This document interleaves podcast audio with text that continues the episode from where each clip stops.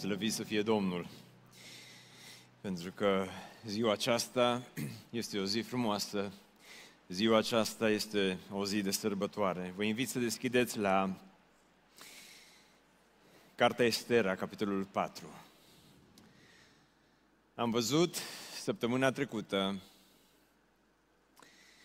cum Haman, un fiu al satanei, un om care devine Hitler, varianta 1.0, plănuiește să îi omoare și să-i ucidă pe toți evreii care erau răspândiți în Imperiul Persan. Și am văzut cum poporul lui Dumnezeu este pus dintr-o dată față în față cu un pericol extrem de mare. Și am văzut cum Dumnezeu o ridică pe Estera, cum Mardoheu este și el prezent aici, în istorisirea aceasta. Dar până acum, în cartea Estera, am avut parte de foarte multă tăcere. Oameni care au tăcut când ar fi trebuit să vorbească. L-am văzut pe Mardoheu, un om care își ascunde identitatea de evreu și o sfătuiește pe Estera să păstreze tăcerea în ceea ce privește propria ei identitate. Dar în capitolul 4, tăcerea este ruptă. Capitolul 4 este un capitol cheie în cartea Estera și am pus titlul mesajului din această dimineață în felul următor. Am tăcut destul. Am tăcut destul. Fiindcă nu doar în Estera, dar în lumea și în cultura în care noi trăim, parcă totul este programat, parcă totul merge înspre a ne reduce pe noi credincioșii la tăcere. Și într-un fel, la fel ca și Mardoheu, la fel ca și Estera, sunt momente în viața noastră când poate ar trebui să vorbim, dar tăcem. Edmund Burke spunea în felul următor, pentru ca răul să triumfe, este destul ca oamenii buni să nu facă nimic. Pentru ca răul să triumfe, dragilor, de multe ori este suficient ca noi, credincioșii, să tăcem. Dar mă rog să aducă Dumnezeu vremuri în care să ne deschidem gura și să vorbim, la fel ca și Mardoheu. Dar haideți să vedem ce se întâmplă în cartea Estera, e super, super interesant. Uh, Estera 4 cu 1. Când Mardoheu a aflat tot ce s-a întâmplat și-a sfâșiat hainele, s-a îmbrăcat în sac și cenușă. Dragilor, poza aceasta cu Mardoheu, îmbrăcat în sac și cenușă, este o poză care s-a viralizat foarte repede pe rețelele de socializare.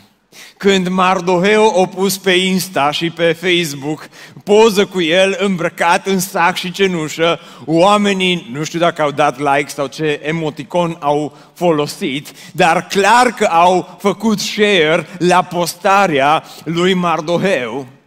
Pentru că pe Mardoheu spionul, pentru că pe Mardoheu descurcărețul, pentru că pe Mardoheu omul care îi cunoaște pe toți, pe Mardoheu omul care le știe pe toate, ne-ar fi fost greu până acum să ne-l imaginăm îmbrăcat în sac și cenușă.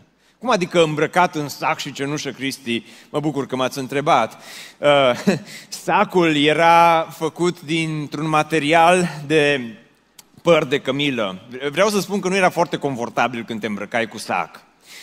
Te zgâria, era foarte nasol, arătai foarte nasol și și-a pus și cenușă în cap, pe deasupra. Și a început, zice, a ieșit în mijlocul cetății și s-a jelit cu strigăte mari și amare. Întrebarea este de ce? De ce Mardoheu face un gest atât de radical? De ce Mardoheu țipă? Și mai mult spune că a, a, a mers până în fața, s-a dus până în fața porții împăratului, deși nimeni nu avea voie să vină la poarta împăratului în haine de sac. Dragilor, Mardoheu face un gest incredibil și atrage atenția asupra lui.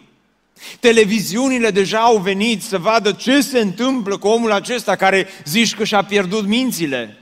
Oamenii își puneau tot felul de întrebări. Oamenii se uitau, oare ăsta e Mardoheu, descurcărețul? Oare acesta este Mardoheul pe care noi îl știm? Marele spion din capitolul 3, 2, mă scuzați, când a aflat despre Bictan și Tereș. Marele spion care lucra pentru CIA sau SRI sau ce vreți voi, omul care uh, știa să manipuleze, omul care a știut cum să o ajute pe fică sa să ajungă prima doamnă a Persiei, omul care a știut ce să spună, omul care a știut când să tacă, omul care a știut uh, până acum uh, cum să fie băiatul deștept, omul acesta ajunge pur și simplu de râsul lumii. Oare de ce? Oare de ce îl întâlnim pe Mardoheu undeva la capătul tuturor manipulărilor? Oare de ce îl întâlnim pe Mardoheu în textul acesta la uh, capătul uh, tuturor cunoștințelor și relațiilor și pilelor și parcă nu mai știe pe cine să sune și nu mai știe la cine să apeleze? De ce face aceste gesturi atât de radicale? De ce? Pentru că acesta este momentul în care Mardoheu își dă jos masca pe care a purtat-o până acum. Până acum în cartea Ester îl întâlnim pe Mardoheu cu mască, masca persanului perfect, masca tatălui grijuliu, masca omului descurcăreț, masca evreului care are o relație cu Dumnezeu, masca religiei superficiale, Mardoheu schimbă măștile și, și umblă uh, în cartea Estera cu masca pe față într-un mod incredibil, dar învățăm în dimineața aceasta, în primul rând, că atunci când ai o relație personală cu Dumnezeu, credinciosul adevărat nu își pune masca peste credință, ne pune masca pe față, dar niciodată masca nu ar trebui să acopere credința noastră. Să înțelege ceea ce vreau să spun. Are sens. Pentru că de atâtea ori tendința noastră este să ne punem masca. De atâtea ori tendința noastră este să fim poate ipocriți sau uh, să avem o identitate de creștin, dar o identitate ascunsă și să trăim în felul acesta. Dar dă-te rog din nou la primul verset, ceea ce se întâmplă în Estera 4 cu 1 este că Mardoheu și-a sfâșiat hainele, s-a îmbrăcat în sac și cenușă și toate acestea sunt, toate acestea sunt semne de pocăință. Omul acesta începe să se pocăiască începe să își arate credința adevărată, pentru că vremurile erau grele, pericolul era iminent și Mardoheu este pus față în față cu suferința, față în față cu moartea, față în față cu uh, vremuri grele de neimaginat și în vremuri ca și acestea, Mardoheu știe că nu mai poate fi descurcăreț, că nu mai poate manipula, că nu mai poate să facă tot ce făcea înainte, ci poate doar să se pocăiască. Și împreună cu el spune în versetul 3 că se pocăiește în fiecare provincie, în fiecare loc unde ajungea, decretul cu hotărârea împăratului era bocet mare printre iudei, era post, plânse și jale și acestea, ă, aceste cuvinte, această expresie în Vechiul Testament sunt expresii care descriu pocăința. Post, plânset și jale. Dar de ce se pocăiește Mardoheu, veți întreba? Mardoheu se pocăiește de o identitate falsă. Până acum, în capitolul 2, a spus Esterei de două ori să nu spui cine ești, să nu-ți faci cunoscută identitatea. Se pocăiește de asemenea de ipocrizie. Până acum a fost și și. Se pocăiește de egoism, s-a gândit până acum la el, la familia lui, măi, să ajungă fata mea împărăteasă, poate m-a rezolvat și pe mine, să primesc și eu o slujbă bună undeva la curtea împăratului. Până acum nu-l vedem strigând, nu-l vedem rugându-se, nu-l vedem îmbrăcat în sac și cenușă, nu-l vedem pe Mardoheu în uh, postura aceasta de un om al pocăinței, un mare om al lui Dumnezeu. Dar în capitolul 4 are loc, parcă ceva se rupe se rupe tăcerea lui Mardoheu. Mardoheu știe că nu mai poate să tacă, ci poate doar să se pocăiască. Ioel, în Ioel, profetul Ioel, în capitolul 2, este un verset, dar chiar acum, zice Domnul, întoarceți-vă la mine și poate acesta este versetul de care avem nevoie în dimineața aceasta, nu-i așa? Ascultați-l cu atenție. Chiar acum, zice Domnul, întoarceți-vă la mine cu toată inima și toată biserica să spună, cu post, cu plânset și cu bocet. Cum descrie Dumnezeu cu toată inima? Post, plânset și bocet sunt aceleași elemente din Estera.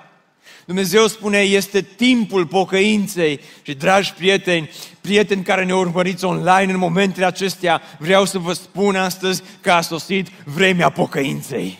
A venit vremea să ne întoarcem la Domnul din toată inima. Și Ioel continuă și spune, sfârșiați-vă inimile, nu hainele. Și întoarceți-vă la Domnul Dumnezeul vostru. Dragilor, Dumnezeu nu vrea să facem gesturi extravagante pe exterior în primul rând, ci Dumnezeu vrea să facem gesturi extravagante în interior. Și cel mai extravagant gest pe care poți să-l faci astăzi este să vii cu inima sfâșiată înaintea lui Dumnezeu, să-i spui, Doamne, sunt un om păcătos, mă întorc la Tine, am nevoie de Tine, am nevoie să mă pocăiesc astăzi. Pentru că el continuă și spune, întoarceți-vă la Domnul Dumnezeul vostru, căci El, și asta este vestea bună, ascultați ce vești bune are Dumnezeu pentru noi, căci El este milostiv și plin de îndurare, îndelung răbdător și bogat în bunătate și pare rău de relele pe care le trimite. Dumnezeul nostru este bun, este milostiv, este bogat în îndurare, de aceea Dumnezeu așteaptă în dimineața aceasta să ne întoarcem la El, dar să ne întoarcem la El cu toată inima. Dragii mei, o pocăință adevărată este mai de dorit și este mai importantă decât o spiritualitate superficială. O pocăință adevărată este întotdeauna mai de dorit. Și este importantă, Dumnezeu asta așteaptă de la noi, pocăință. La, uh, la botez avem aceste mărturii pe care le punem înainte, înainte de botez, în care candidații la botez își mărturisesc viața lor. Și am ascultat una dintre mărturii care spunea în felul următor, m-am întors la Dumnezeu cu căință, m-am întors cu, și, a, și, a, și am simțit și în timp ce avea această mărturie îi curgeau lacrimi pe obraz. Era un semn exterior al unei, a unei credințe interioare, pentru că întotdeauna credința interioară va fi vizibilă și în exterior ceea ce simți în interior va, va fi făcut vezi, vizibil și în exterior și întotdeauna Hristos, Dumnezeu, așteaptă la noi această pocăință adevărată. Vreau să spun această întrebare astăzi, tu de ce ar trebui să te pocăiești? Care sunt lucrurile de care ar trebui să scapi? Care, ar trebui, care sunt lucrurile care ar trebui să le lași în urma ta astăzi? Poate este o identitate falsă. Vii la biserică, dar nu știe nimeni. Poate este ipocrizie, vii la biserică, dar după biserică, nu că s-ar întâmpla la noi, te duci cu prietenii și le zici la părinți că ai studiu biblic, dar faceți așa un studiu cu țigările și studiu cu drogurile și studiu cu substanțele și studiu cu toate porcăriile din lumea aceasta. Nu se întâmplă asta, ipotetic vorbind. Nu, nu în Oradea și nu pe internet, în altă lume, în alt univers, pentru alții vorbesc, extraterestri. Uh, dar de ce ar trebui să te pocăiești tu? Poate că sunt uh, lucruri în propria ta viață, este teamă, sunt nervi, sunt uh, lucruri care sunt prezente acolo și le duci după tine, poate egoism, uh, nu știu care sunt păcatele cu care tu te confrunți, dar vreau să spun, vremurile pe care le trăim noi astăzi, poate în anul 2020 nu la întâmplare a fost așa cum a fost. Nu la întâmplare Dumnezeu a îngăduit ca anul acesta să fie unul atipic. Poate Dumnezeu a lăsat anul acesta peste noi ca să ne pună față în față cu pocăința. Dar durerea cea mai mare ar fi să constatăm că și în vremuri ca și acestea oamenii aleg să tacă. Poate durerea cea mai mare ar fi să constatăm că și în vremuri ca și acestea oamenii aleg să-și pună masca nu doar pe față, dar și pe credința lor. Durerea cea mai mare ar fi ca și în vremuri ca și acestea, în loc să ne pocăim, să așteptăm doar să treacă coronavirus, să așteptăm să treacă numărul de infectați, să așteptăm să circulăm iarăși liber, să așteptăm să zburăm din nou, să așteptăm să fie bine economic, să așteptăm toate lucrurile acestea, dacă Dumnezeu va aduce aceste lucruri doar când ne vom pocăi cu adevărat. O inimă sfâșiată, o inimă care să vină înainte lui Dumnezeu plină de durere, să spună, Doamne, ne-am depărtat de Tine, suntem unde n-ar trebui să fim, dar ne întoarcem la Tine astăzi. Estera, cartea Estera continuă și spune, când servitoarele și eunucii Esterei au venit la ea și au înștiințat-o. Deci se pare că Estera nu avea cont pe Insta și nu a văzut, nu i-au apărut notificări cu postarea lui uh, tatălui ei adoptiv, uh, pe care îl chema Mardoheu și verișorul lui ei.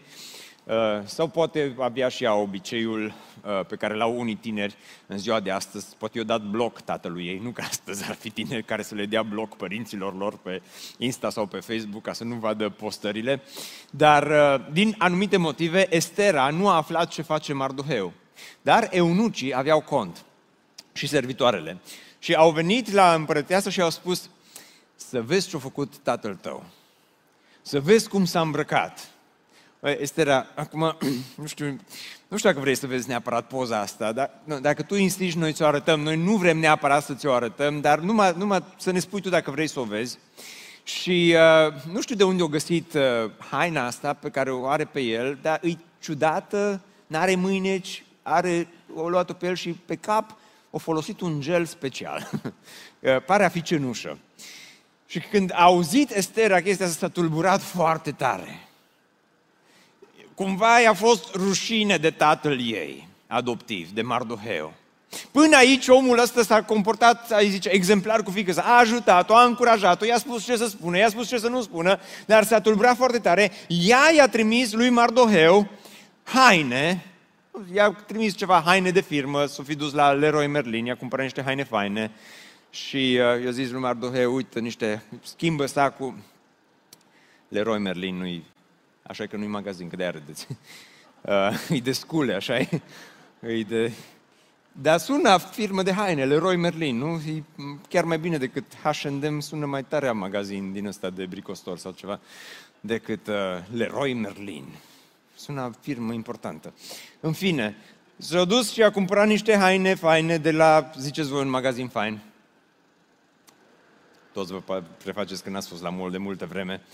Uh, ca să se îmbrace și să-și dea astfel jos sacul de pe el, au venit cu hainele și au spus, uite, ia blugii ăștia, ia cămașa asta, că o să stea mai bine decât cu sacul acesta, e vremea să te schimbi, uh, nu mai, să mai fim așa dramatici. Uh, Mardoheu, las-o pe Estera să fie drama queen, nu este timpul să fii tu drama queen și să faci toate prostiile astea și dă sacul jos și dă cenușa jos și uite aici șampon și spală-te și uite aici un piaptăn și uite aici uh, tot ce mai trebuie pentru freză și păr, eu nu le știu pe toate astea, că le-am uitat, dar, uh, dar uh, îi, îi, îi, îl, îl face pe Mardoheu, cumva Estera se duce ca și copiii ăia care se duc cu tata și cu mama la școală și intră în clasă și stau acolo în mod intențional și până la urmă copilul se uită la tata și spune, pleacă odată.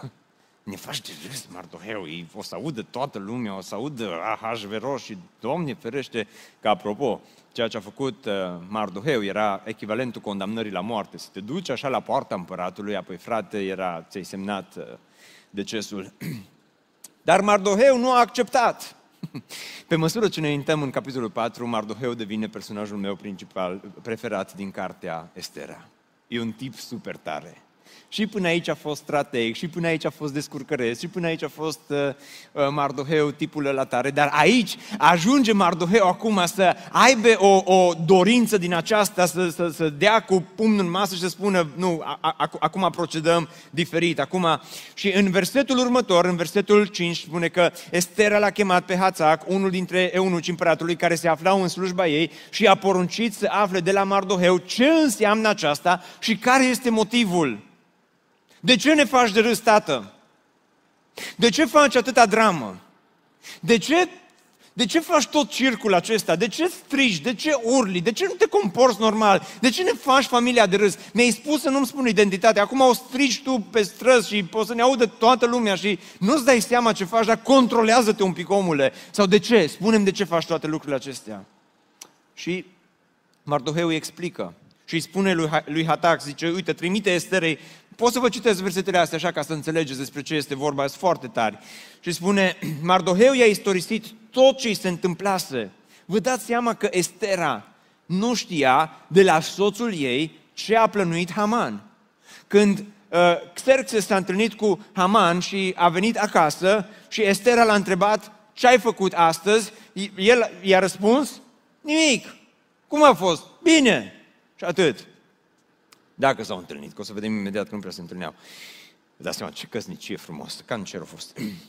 și i-a spus despre suma de argint pe care Haman i-a dat-o, că uh, o va da visterii împăratului în schimbul măcelăririi iudeilor, i-a dat și cu prinsul poruncii vestite în Susa, în vederea nimicirilor. Cu alte cuvinte, Mardoheu îi spune Esterei, Estera, situația este cumplită, situația este gravă, nu avem timp de haine, nu avem timp de schimbat haine acum, nu avem timp de cumpărături, nu avem timp să uh, stăm liniștiți. Este vremea pocăinței, Estera, nu mai putem să tăcem.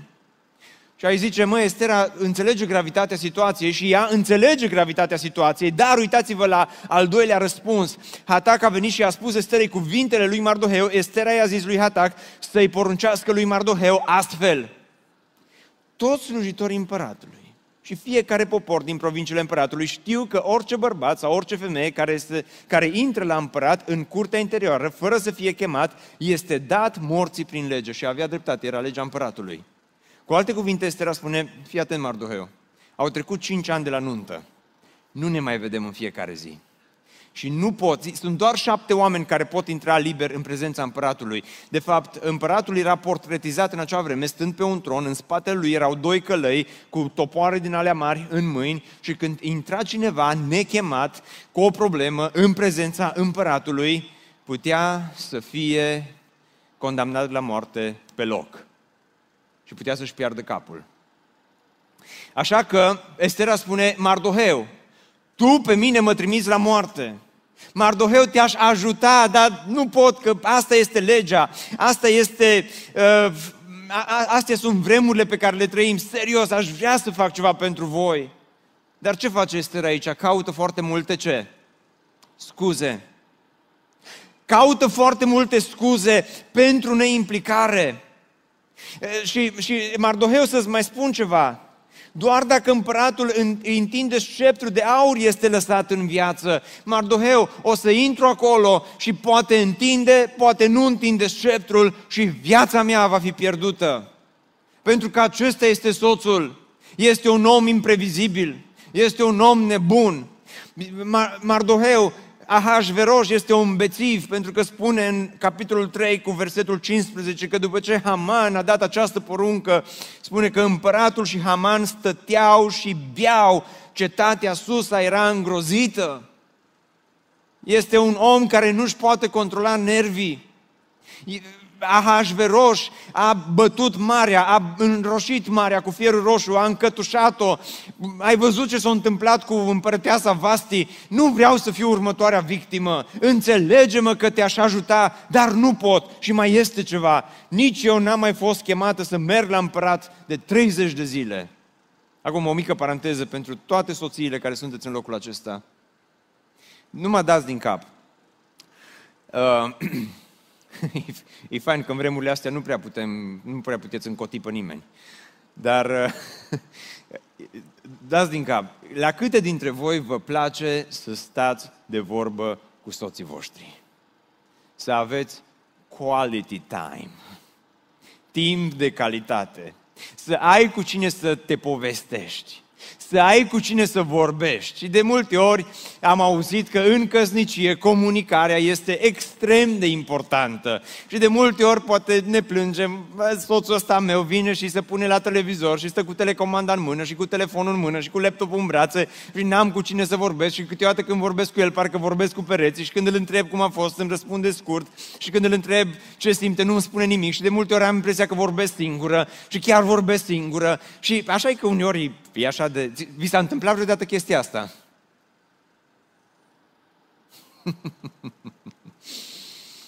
Măștile voastre spun totul. Dar, niciun soț, oricum ar fi el, nu cred că a fost ca și Ahasveros. 30 de zile. Vă puteți imagina singurătatea se duce singură la culcare, se trezește singură. Este singură toată ziua, n-are cu cine vorbi, n-are cu cine să, să-și povestească viața, n-are cine să o înțeleagă, pentru că Ahasveros e ocupat cu băutura și cu Haman și are timp să bea, dar n-are timp pentru soție. Căsnicia ei nu este o căsnicie din aceasta în care iese cu uh, Xerxes de mână la plimbare, fai ce fain, ce faină viață, mergem împreună la biserică, avem timp de calitate împreună, mergem la restaurant, mergem să povestim uh, și uh, căsnicia ei era un iad. A ajuns prima doamnă, dar a ajuns într-un iad. Avea palate, dar era în iad. Avea căni de aur, dar era distrusă. Avea tot luxul din lumea aceasta și avea haine faine și avea cardul să meargă la mall și avea toate celelalte lucruri, dar viața ei era o viață insuportabilă cu un om care era mai mult diavol decât om. Mai mult diavol decât om. Și acum te aștepta de la Mardoheu să o asculte pe Estera, pentru că aici, în versetul acesta, Estera cumva își varsă inima, un fel de consiliere. și te aștepta de la Mardoheu să îi spună în felul următor și să fie versetul următor în felul acesta. Când l-au înștiințat pe Mardoheu despre mesajul Esterei și când Mardoheu a auzit toate scuzele ei, Mardoheu i-a trimis înapoi Esterei următorul răspuns. Ok. Ok, te înțeleg. E prea mult, e, e, e, e căsnicia ta e praf, ai nevoie, vezi de căsnicie, las că mă descurcă cu celelalte. Dar Mardoheu nu răspunde așa. Ci spune că atunci când l-au înștiințat pe Mardoheu despre mesajul Esterei, Mardoheu i-a trimis înapoi Esterei următorul răspuns. Să nu-ți închipui că fiind în palat, doar tu vei scăpa dintre toți iudeii. Și aici încep câteva versete cheie din Cartea Esterei. Aici, încep, aici începe esențialul, miezul și Mardoheu spune, Estera, până acum am tăcut, până acum ai tăcut. Dar să nu-ți închipui, zice, că o să fii ca și acel pilot de pe un avion care zbura peste ocean și la un moment dat a intrat într-o furtună cumplită și avionul a început să uh, intre în turbulențe și uh, oamenii începeau să se panicheze și la un moment dat, din cabina pilotului, iese pilotul care avea pe umăr o parașută, avea în spate o parașută, deschide ușa de la avion și înainte să sară se uită la pasageri și le spune nu vă îngrijorați, doar mă duc să cer ajutor. Să nu-ți închipui, Estera, că ești ca și pilotul care sare cu parașuta singurul din avion și merge să ceară ajutor. Nu vei scăpa. Pentru că situația este gravă.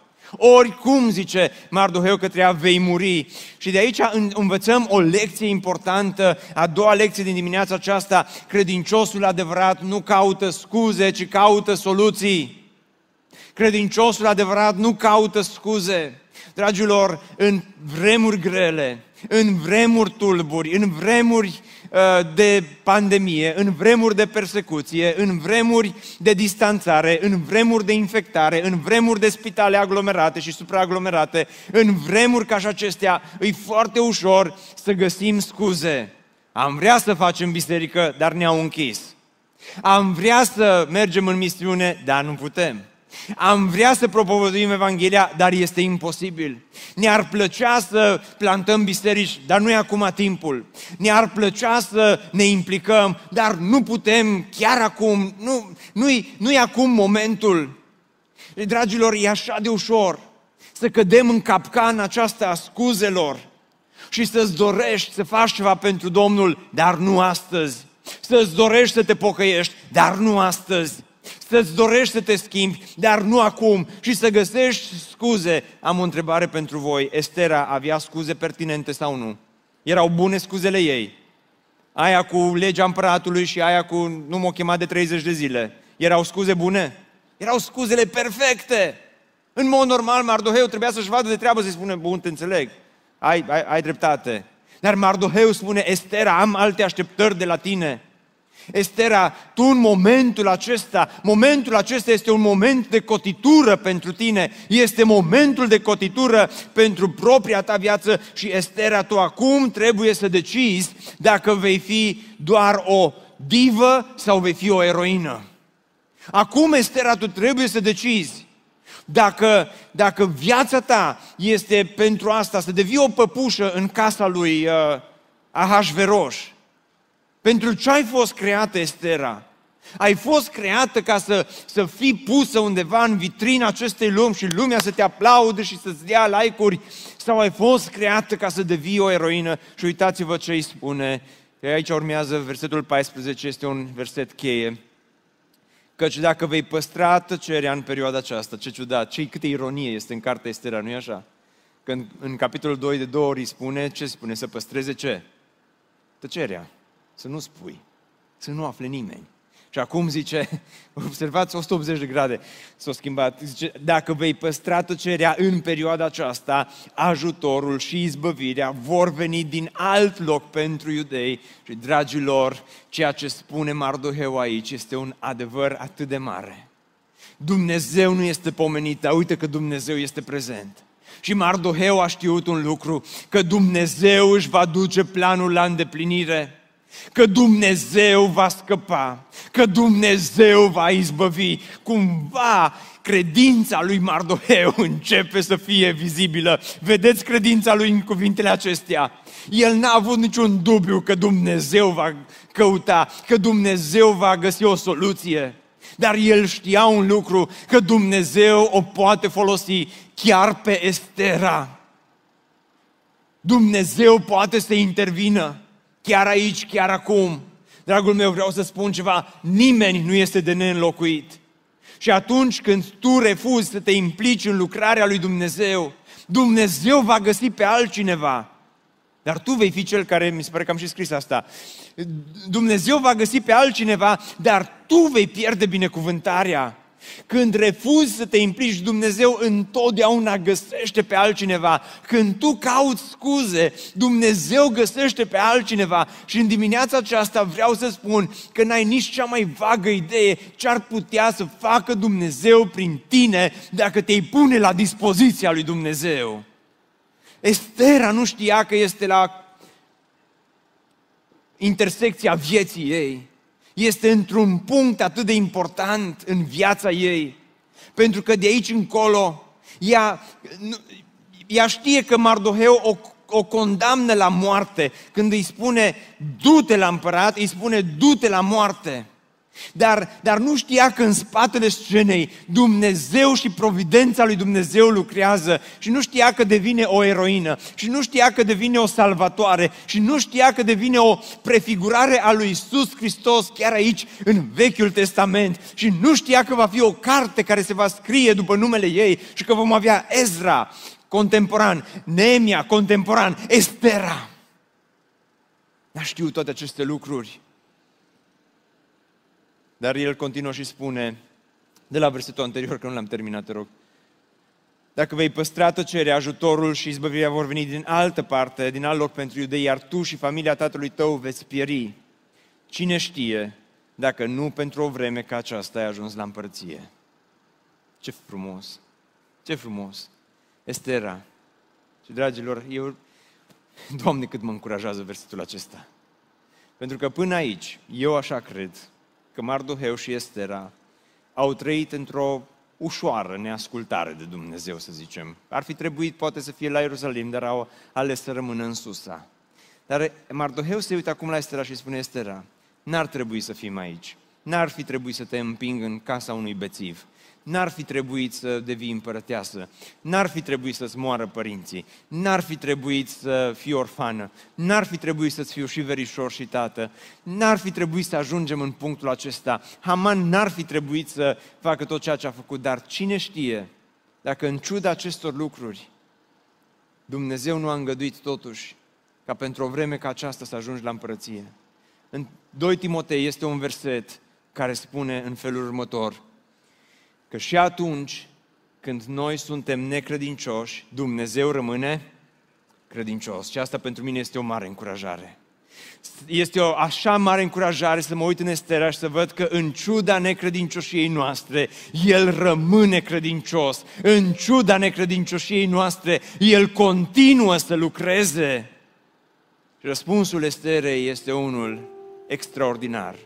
Estera i-a răspuns lui Mardoheu, du-te, strânge pe toți iudeii care se găsesc în Susa și postiți pentru mine. Dragilor, în Vechiul Testament, rugăciunea și postul merg mână în mână. Nu scrie aici despre rugăciune, dar presupunem nu doar că au postit, dar s-au și rugat. Estera a știut că se duce la moarte. Dar Estera în același timp a crezut în intervenția divină a lui Dumnezeu și a continuat și spune, nu mâncați și nu beți nimic.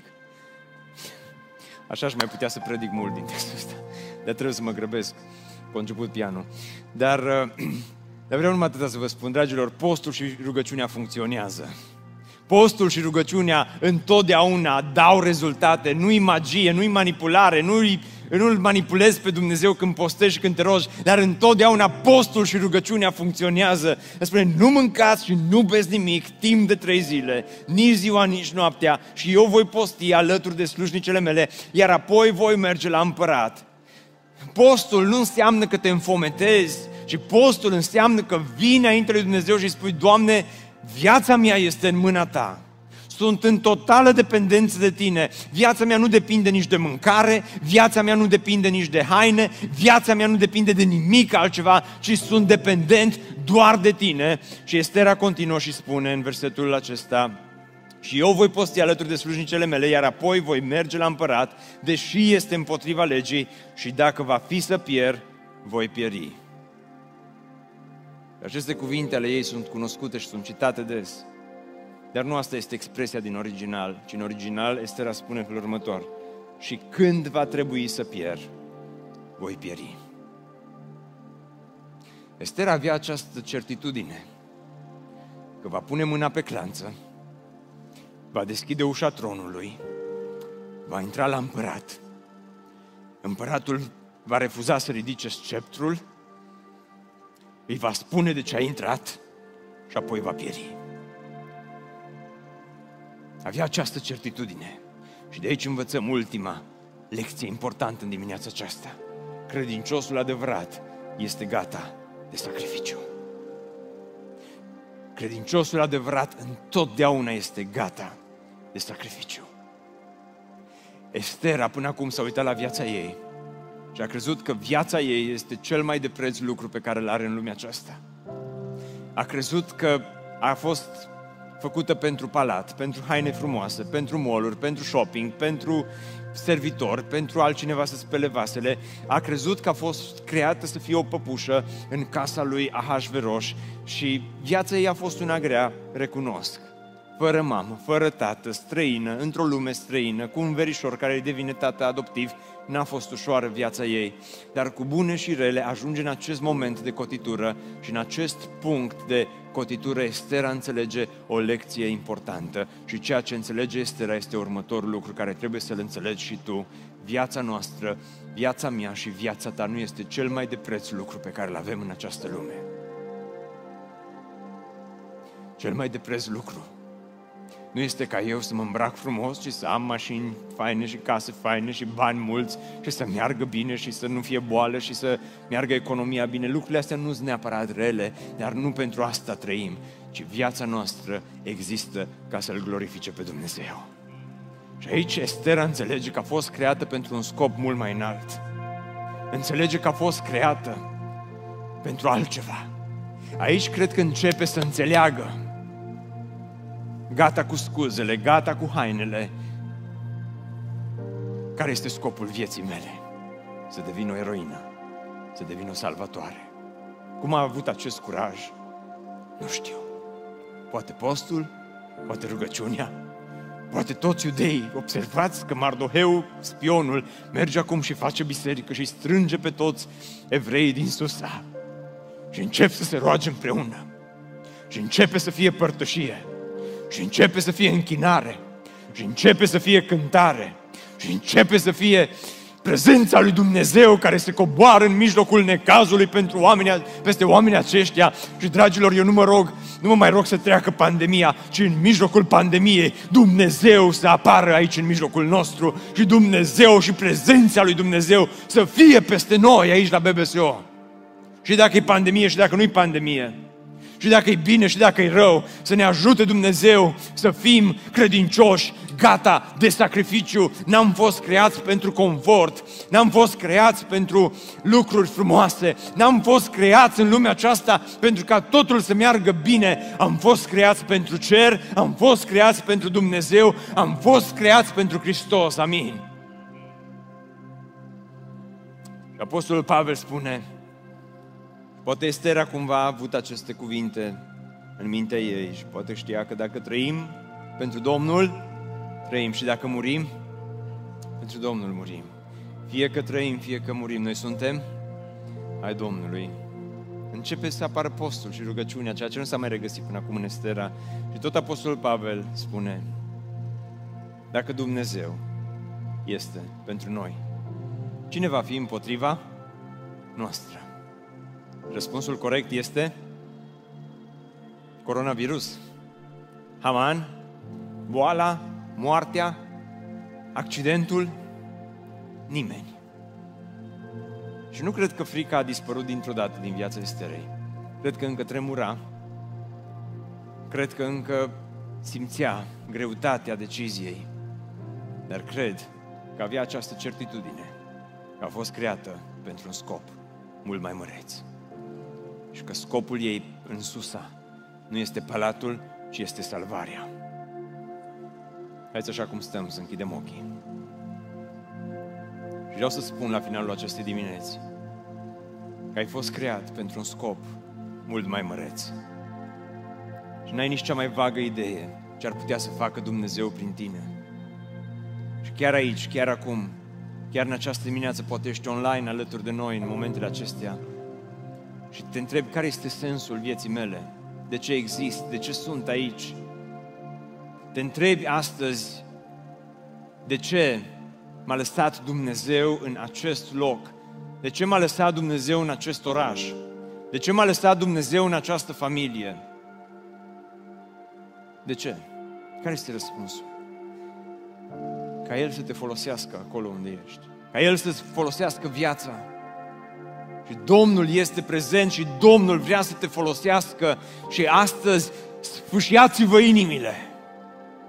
Și astăzi întoarceți-vă la Dumnezeu. Și astăzi plângeți-vă păcatele. Și astăzi pocăiți-vă înaintea lui Dumnezeu. Pentru ca El să ne folosească pentru ca El să te folosească. Dă frica la o parte, nu frica este stăpânul vieții tale, Hristos este stăpân peste viața ta. Dacă Domnul este pentru noi, cine va fi împotriva noastră? Cine ar putea să ne despartă de iubirea lui Dumnezeu? Nici viața, nici moartea, nici stăpânirile de acum, nici cele viitoare, nimic n-ar putea să ne despartă, spune Apostolul Pavel. Nimeni și nimic. Hristos este mai puternic decât moartea. Hristos este mai puternic decât Ahasveros. Hristos este mai puternic decât Naaman. Hristos este puternic și cine ne va despărți pe noi de dragostea lui Hristos? Necazul sau coronavirus sau strâmtoarea sau prigonirea sau foametea sau lipsa de îmbrăcăminte sau primejdia sau sabia. Totuși, în toate aceste lucruri, noi suntem mai mult decât biruitori prin acela care ne-a iubit. Slăvit să fie numele Lui. De aceea vom continua. De aceea vom găsi soluții, de aceea vom proclama, de aceea te chem la mântuire astăzi, acolo unde ești, dacă Dumnezeu îți vorbește.